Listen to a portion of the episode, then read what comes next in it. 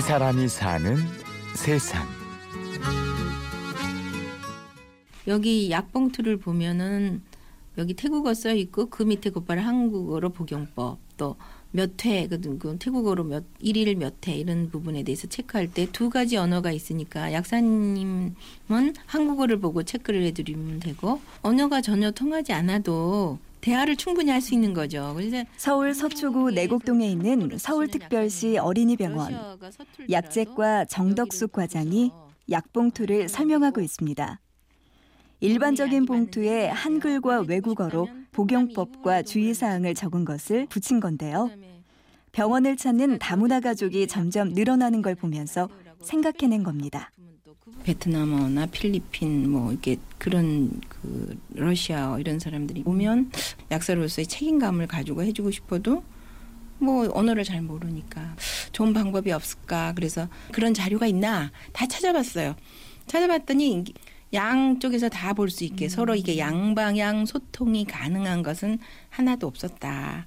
그래서 내가 만들어야지 되겠다. 그런 생각을 해서 하게 된 거죠. 꼭 들어가야 하는 내용을 정리하고 언어별로 번역해 수정을 거쳐 베트남어와 태국어, 러시아어 등 총 7개의 외국어 자료가 완성됐습니다. 다문화 가족이나 이주 노동자가 많은 지역의 약국이나 보건소에선 반응이 뜨거웠죠.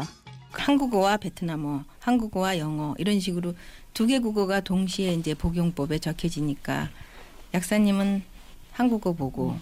그 오시는 다문화 가족은 자기 나라 언어로 보게 되고 그렇게 해서 서로 그 약봉투에 쓰여 있는 거는 서로 다 잘 볼 수 있고 어떤 언어를 뭐 자유롭게 할 수 있는 1980년대 초반 정덕숙 씨는 약대를 졸업하고 곧바로 약국을 열었습니다. 늦은 시간까지 찾는 사람들이 많을 만큼 잘 됐지만 성장하는 아이를 지켜볼 시간이 부족했습니다. 고민 끝에 약국을 그만두고 서울시 공무원이 됐습니다. 보통 쉽게 공직 약사라고 해요. 그냥 공무원 약사란 뜻이죠. 근데 그래서 그 약과 관련된 일을 그 지도 감독한다고 보면 되는데 마약류, 오남용 예방이라는 사업이 있어서 어려서부터 그 어떤 그 중독성 있고 정신적으로 장애를 일으키는 약물에 노출된 사람들은 자연히 나중에는 뭐 진짜 마약이라고 하는 것들 그런 부분까지도 연결이 강경하기 때문에 보건소에 있을 때 학교 선생님들하고 얘기해서 반에 한 반씩 들어가서 이렇게 교육을 했었어요. 송파구, 광진구 등 보건소에서 근무할 땐 약에 대한 올바른 정보를 전달하는 일을 주로 했고 어린이병원에서 근무하면서부터는 약을 조제하며 환자들과 마주하는 일이 많았는데요. 이런 경험을 통해 공직에 있는 약사가 할 수 있고 해야 하는 일이 무엇인가에 대해 더 깊게 고민하는 계기가 됐습니다.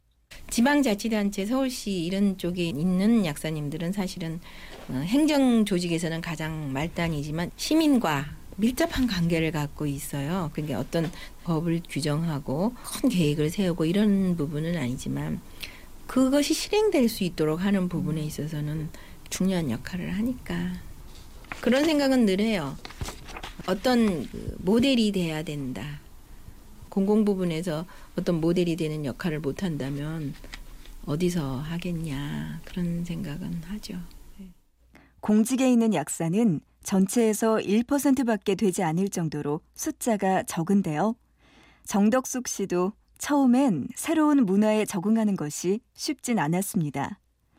하지만 시간이 흐르며 많은 사람들의 건강을 위해 일하고 있다는 생각에 자부심을 갖고 보람을 느꼈습니다. 공무원 약사가 됐다면 사명감이 음. 있어야 되죠. 왜냐하면 공공을 대상으로 일을 하는 거니까 자기 자신의 그런 어떤 조그만 그 어떤 범위보다 나한테 극한하지 않고 여러 사람한테 좋은 음, 영향을 줄 수 있는 그런 사업을 해야 되겠다 이런 생각들을 좀 했던 것 같아요 젊었을 때는. 약재과에는 정덕숙 씨 외에도 6명의 약사들이 더 있습니다.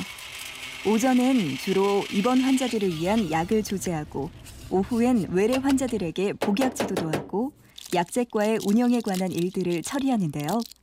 다문화 가족 복약 지도에 대한 생각을 구체화시키는 데에도 동료들의 도움이 컸습니다. 약제과에서 할 일이 커다란 건물이나 뭐 눈에 보이는 커다란 걸 하는 건 아닌데 그거는 똑같다고 생각해요. 자기 업무 분야에서 조금의 어떤 창의력을 갖고 한다는 거 이거는 똑같은 상황이 아닌가. 그래서 모든 일에 관심을 갖는 게 참 좋았다. 자신이 가진 능력을 다른 사람들과 나누는 건 의지만으로 되는 건 아닙니다. 기회도 주어져야 하고 도움도 받아야죠. 정덕숙 씨도 지금까지 올 수 있었던 건 좋은 사람들을 만난 덕분이라고 생각하고 있습니다. 공무원 약사로 27년 동안 살며 도움이 될 수 있어서 더욱 기쁘다고 말하는 정덕숙 씨. 소외된 이웃에 대한 배려를 몸에 익히게 된 걸 가장 큰 보람으로 여깁니다. 하다 보면 또 환자분들이 되게 좋아하시고 그러니까 또 그것이 기쁨으로 오는 거죠. 기쁨으로. 그래서 봉사활동은 월급을 안 받고 해야 되는 거지만 돈을 받고 하기는 해도 음, 그 즐거운 마음으로 할 수 있죠.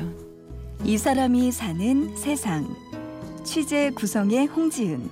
저는 구은영이었습니다. 고맙습니다.